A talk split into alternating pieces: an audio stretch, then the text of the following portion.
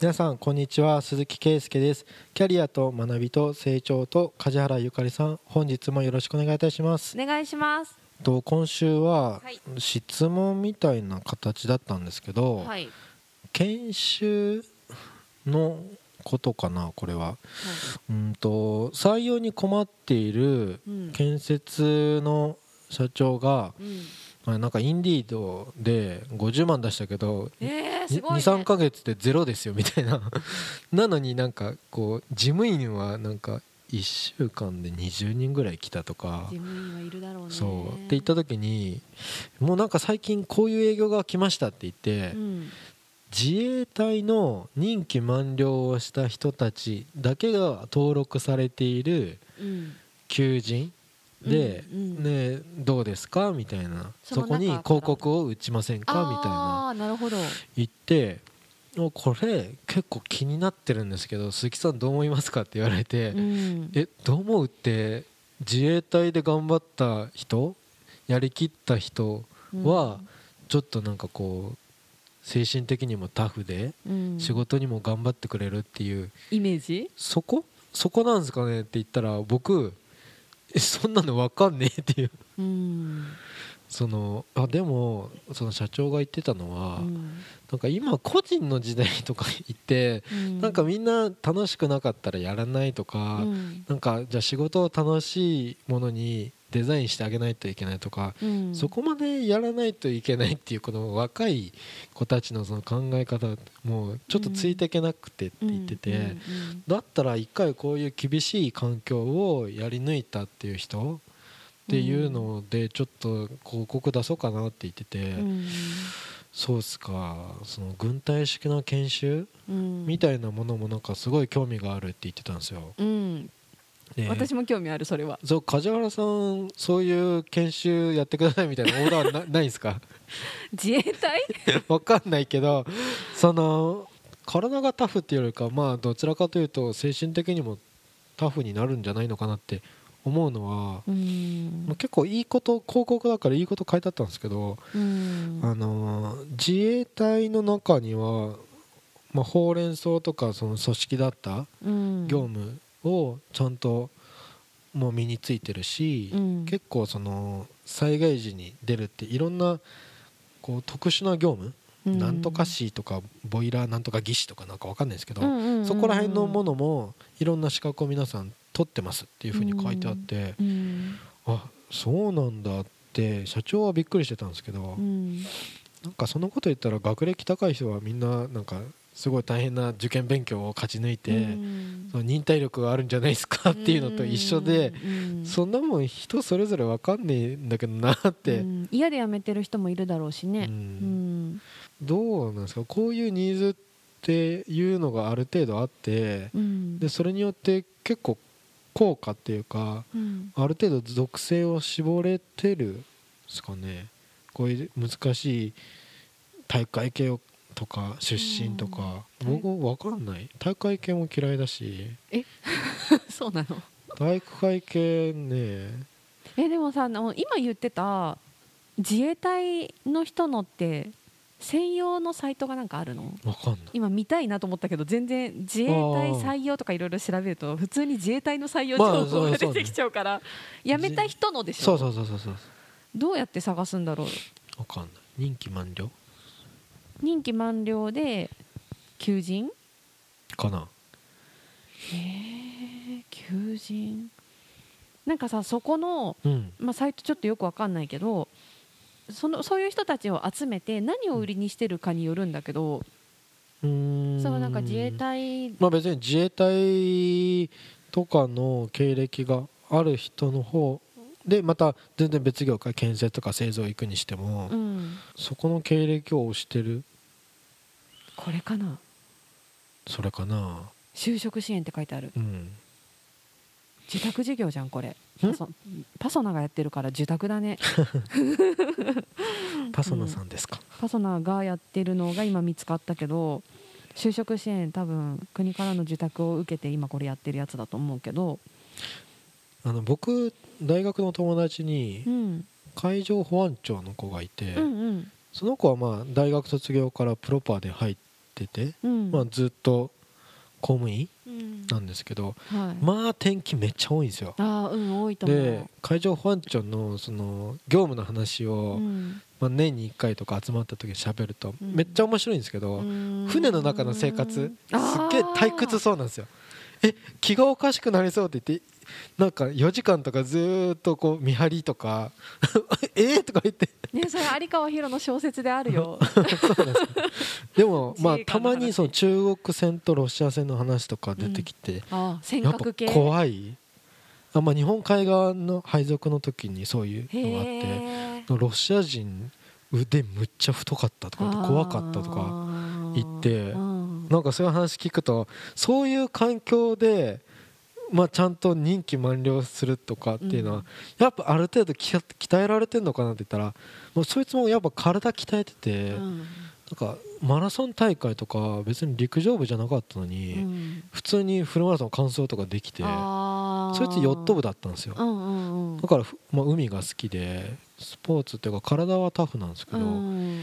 でもだんだん僕と同い年だから、うんうん。結構共感的なポジションとかの業務で割と 陸の方が長くなってきたんですよ。そうすると若いこの育成っていうこ講義講義のあの業務多くなったよって最近は聞いたんですけど、うんああなんか組織だって体もなんか鍛えてうん。筋トレしてさ、そういったなんか長期的ななんかストレス耐性がないとそんな船の上で2ヶ月とかないね。できないですよね。うんまあある程度なんかそいつをイメージすると人材的にはうんなんか我慢強いっていうかえでも明確に違うのは3年ぐらいの任期で辞めてる人と続けてる人の違いがあるよね 絶対、でも僕の友達結構だいぶ真面目なやつだったんで。うん、でずっと続けてる人でしょ？そう、うん、何の参考にもなるか分かんないですけど。あでもその人に3年目までの間がどうだったかを聞くのは有効じゃない？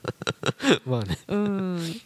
なんか私その世界わかんないけど自衛隊共通で必ず入社してから1年目にこういうことやってますとかのうん。カリキュラムがあって、うん。でそれが社会にも適応できる必要な能力なんですみたいな歌い方をしてるとしたら、うん。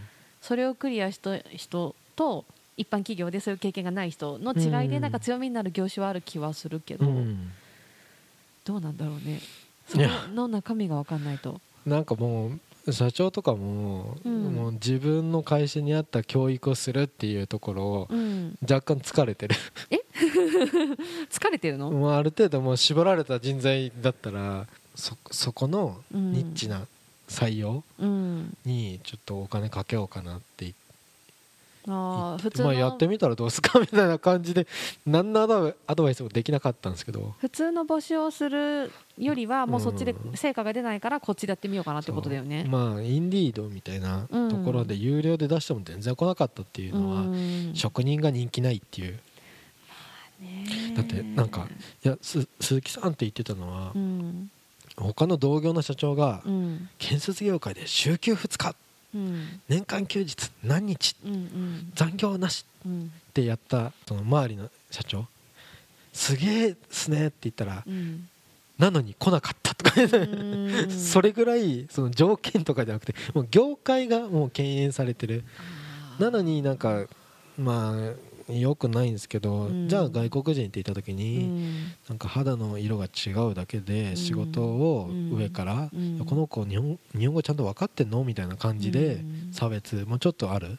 あそうなんだ。からやっぱり日本人の現場監督とか、うん。ある程度中堅社員を育てていかないと、取っていかないといけないのに、うん。取れないって嘆いてて、うん。厳しい辛い汚いなんか。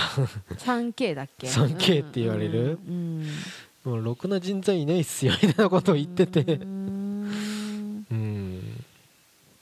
どうなんすかね。でもいろんなところで募集するのはいいんじゃないですか、うんまあいろんなところに試してみるって。うん。まあお金がね体力があるんだったらまあやればいいかなと思うんですけどうん。そういうなんかこうもう個人の時代だからって言ってうん。なんかちょっとのことで僕こういうの嫌いですっていううん。のよりかはもう厳しさを教え叩き込みたいみたいな。若手採用するならそれやめた方がいい やっぱ最終的にみんな逃げてくってこと？うんそこそこはそれよりもあの未経験者一から丁寧に教えますのやっぱスタンスの方が入る時はね。で入ってみて大変になった時にちょっとそういう研修を受けてなんかとかわかんないけど、はいあんまり私基本スパルタ研修好きじゃないから。受けたことあります受けたことはない。行った人の体験談を聞いたことしかない。ああそれは最近なんですか？少し前。1年ぐらい前かな。あどうなんですか？の京都の寺。寺とか静岡の富士山のふもととか ある大きい声出せるところね。へえ昔って本当にそういうのが結構たくさんあって。バブルの頃ですか？ババブルより全然もうちょっと後でも、あそうなんうん、普通にあってなんか例えば私が聞いたので面白いと思ったのは道路が何車線かあるところの道路の対岸に人がいて、うんこっちからこっちの反対側の人に聞こえるぐらいの大きい声でうん。挨拶させられるの「おはようございます」とか。意味わからん。くだらんって思っちゃう。そうそうくだらないけどなんかそこでその恥じらいとかはそういうものを捨てさせる。っていうトレーニングとか。い嫌や嫌だ そうなんか人前で散々ダメ出しされて叱責されて怒られ慣れさせるとか なんかな。もうね体罰手前じゃねって思うような私からするというのがマクドナルドののバイトで「サンキュー」すら言いたくなかったのに そんなの絶対にやりたくないな。はあって言いそう。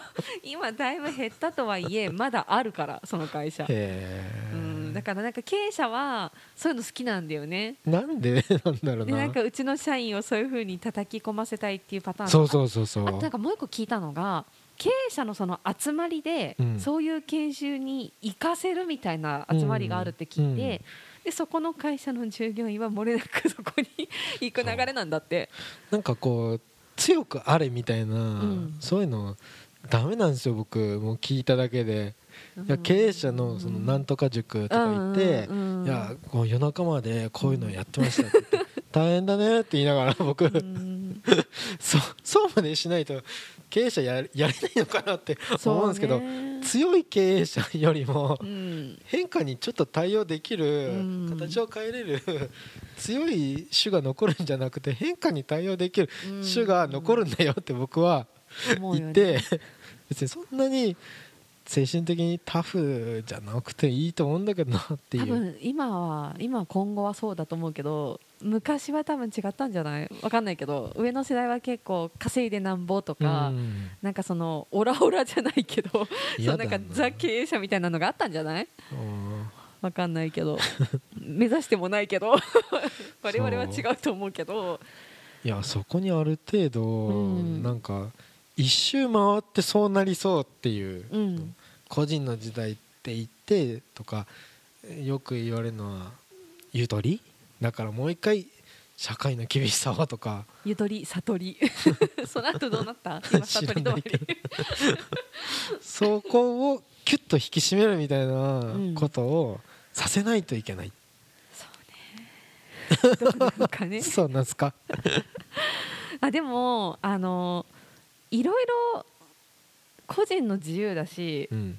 好きにすればいいっていう前提はあるけど私も、でもなんかちょっとそんなに自由すぎるのもどうなのかなって思うこともなくはない、うん、だからなんだろう。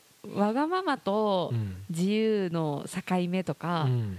そのなんか規律と厳しいところ何ここまでしなくてもの境目とかって うん。難しいじゃん、でもなんかそこがどんどん規律が緩くなっていってあまりにも無法地帯っぽくなっていくのもなんか違うんじゃないあそう無法地帯って言ってた社長がうん。今もうな無法地帯みたいな日本どうなってくんだよみたいなことを言っててうん。今日本の話してもしょうがないでしょみたいななんだけどね。でもちょっと思うよね。憂うよね。日本の将来って思うよ。このままいって使える人材育つのかなとか世の中で戦っていけるのかなとかちょっと思うよね。だってなんかすごいストレス今すごい人いっぱいいるっていうじゃん。コロナの影響とかでも、なんかそういうのとかでも思うけどなんだろう。打たれ弱い環うん境うんで育ててきたのもちょっとある気はするんだよね、うんだからなんか昔からうつがなかったわけじゃないけど、うん。でもなんかそれが表立って出せるようになってきたことも背景としてあるとはいえ増えてるんだってやっぱり。これって日本だけじゃなくて世界中でうん。増えてるらしいんだけどそれってやっぱりいろんな環境要因で あの人人じゃないんだよね。環境要因なんだよね、うん。だからなんかそれ大丈夫かなって思うよね。この環境がみんな快適な環境だと思っていろいろ新しいこと始めてるのにうんなんか息苦しい人が増えてるわけじゃん要するに。それってどうなのってちょっと思うよね。そう。ななんでこんなにみんな生きづらくなっちゃったんだろうってうん。思うんですけど、うん。僕ちょっと若干自分バカなのかなとか言って。すげえ鈍感な人間なのかなとか言って。あでも鈍感力って言うじゃん。大事だよ 鈍感力。生きづらいっていうワードがなんかテレビとか YouTube とかなんかいろんな人の対談とか経営者のとか言った時にいや僕そんなに感じてないと。それいいこと。やべえめちゃくちゃいいこと。わからないけどなでもちなみに私も感じてないけど。わからないけどなーって思いな感じる気持ちはわかる。わかんない？それもわかんない？なんでそう感じちゃうんだろうってそう息苦しくなっちゃうんだろうっていうのはわからない？わからない。あわかんないんだ。便利になってんじゃんとか。いや僕ね普通にうん。サブスクだけでもう人生にすごい大ヒットだねって奥さんから言われるんだけど、うん。今まで CD をいっぱい買ってて、学生の時にアルバイトしてとか、うん。もうもう漫画を全部売って CD5 枚買ってとかあなんかそういうのやってたからしたらもうサブスク月1000円で世界中の音楽聴けるっていうだけで 人生それだけで相当豊かなんですけど そうだね。豊かさをすごい実感しておりまして。あ素晴らしいそれは。何なんでしょうね。うん。あでもそれすっごい大事でなんか豊かさを感じるのって、うん。やっぱその人の感度によるんだって、うんうんでそこの感度が高い人が多分増えてるんだと思う。これぐらい当たり前があ高いとそんなのあっても普通じゃんってなって満足にはならないんだって。だからその自分が豊かだなとか感謝できるなって思うハードルは低めに設定しといた方がいいの本当は。だけどなんか生まれた時から当たり前が高すぎると何にも満足しなくなってっから、うん。かわいそうだよねとかは思う。でも他者の承認欲求とかぜ全然ない。全然は嘘じゃない？いい人って言われるとあごめん僕はいい人じゃないよとかなんか優しいとか言われるとそれはねう違いますよ。僕あれでし天の天の弱っていうだけでしょ、もう自分はもう低く低くっていうかう、ん。自分を褒めるのはもう自分だけでいいぐらいに 思ってるとあの褒められるといや待てよ。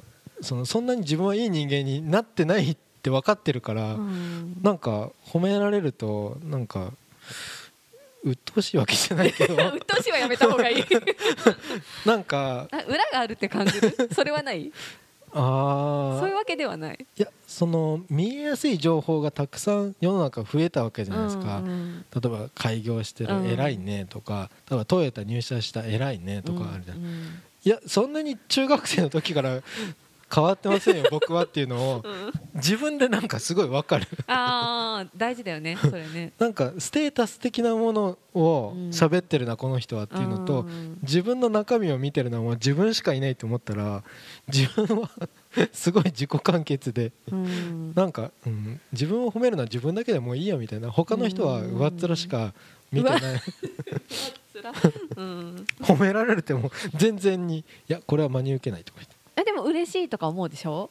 いやなんかちょっと辛い。かなんで？さ辛いの？最近言われたのが、うん。そのちょっとある場所に行った時に、うん。爽やか無印男子って言われた何それ？なんか若いねってすっごい言われていや若くないですって男を言うの嫌なんですよ。とか爽やかって言われいやどっちも腹黒いですよとか言わないといけないしどっちかというと冷たい人間ですっても言わないといけないからこうなんか爽やかそうとか言われても爽やかじゃないですっていちいち反論しなくちゃいけなくて。えでも反論しなくても褒めてくれてるからありがとうござ逆にいますって。いいイメージを持ってるのにうん実は違うっていうギャップでうん。落とされる方が嫌じゃないですか、あだから先に落としとくんでしょ。そうそうそうそう。いやいやいや違います違います。だからもうそんなに褒めないでくださいっていう。うんまあそうだね。そう。なんかすごいねって言って、うんいやすごいねっていうのはなんかみんなこれこれぐらいできると思うんですけどうん。で中身の人はそんなに成長してないんですよ なんかね分かりやすい数字とかっていうのにみんな踊らされてるような気がまあでも、えそうなんじゃない？他人の生活が羨む羨む羨ましく見える、うん、よううん。にやっぱなるんじゃない？人は。自分は大したことなくても他の人から見るとすごいなって思うことあるじゃん。まあね。うん。まあすごいねとか言いやすいじゃないですか、うん。な何か実績を言われると、うん。うん。でもまあ自分とうん。毎日一緒に過ごす例えば奥さんとかがうん。見ればうん。何もあなたは変わってないよみたいな感じでまあなんか世の中のある情報一点少ない情報だけで人を評価する。なんかラベルを貼るっていうの多いじゃないですか、多い、うん、情報が多い中でうんけど少ない情報で人をうん。カテゴリーというかラベリングしちゃうっていう文化が進みすぎているから向き合ってなんか半径2メートルで喋るとうん。鈴木さんそんなに 考えてなさそうとか 結構適当で喋るとかあるじゃないですか。鈴木さんそんなにいい人じゃないよとか。そうやって言ってもらった方がうん。楽なんですよ。ああまあね。確かにね。褒められすぎるよりはね。そうかもね。何か人に偉いとかすごいって定義されるの気持ち悪くて。ああでそれでうん頑張ろうとしちゃう人なんてもっと真面目な人ほど鬱になるじゃないですか、そうねなるね。絶対に僕はなりたくない。何か誰かの期待に応えようってするっていうのはね。うん。僕はもうハナから期待値を下げてうんおく人間だからうん。鬱にならないような予防を自己流ですけど、うんうん。あでもそれでいいと思そうなん何の話ですか？体育会系とか軍隊式は no thank you っていう。僕は no thank you だけど、うん。まあ梶原さんが言うには、うん。ちょっとね規律とか厳しさっていうなんすすぐにハラスメントとかいううん。のではなくて、うん。そこはちょっと軍軍隊式は no thank you だよ。そこは乗っかる気はないけどでもなんか偏見ねこれ偏見だけど、やっぱりなんか部活やってきたとか、うん。ある程度そのそれ体育会系だけじゃなくて音楽系文化系でもうん何でもだけど、そういうなんか集団の中で生活してきた人は、うん。やっぱりそういうのがちゃんとしてるうん。気はしちゃう。好きだよね。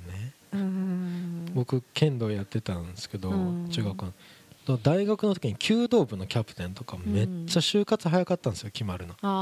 うん。大企業の上場企業のうん。もう3時ぐらいの時に「あ君はもううちの部署でもらうよ」とか説明会で言われた面接の時に言われたとか言ってで実際本当にそうやって入ってうん。好きだと思うなんかなんとか道とかのキャプテンと あなかんとか道は特にだよね。めっちゃ好きそうですよ。もうその肩書き就活の時「お前は最強だよ」みたいに。そうね、うん。弓道部のキャプテンっていう肩書き結構強いぞとかって 確かに。なんとか道のキャプテンはすごい強いと思う。ね。そうだね。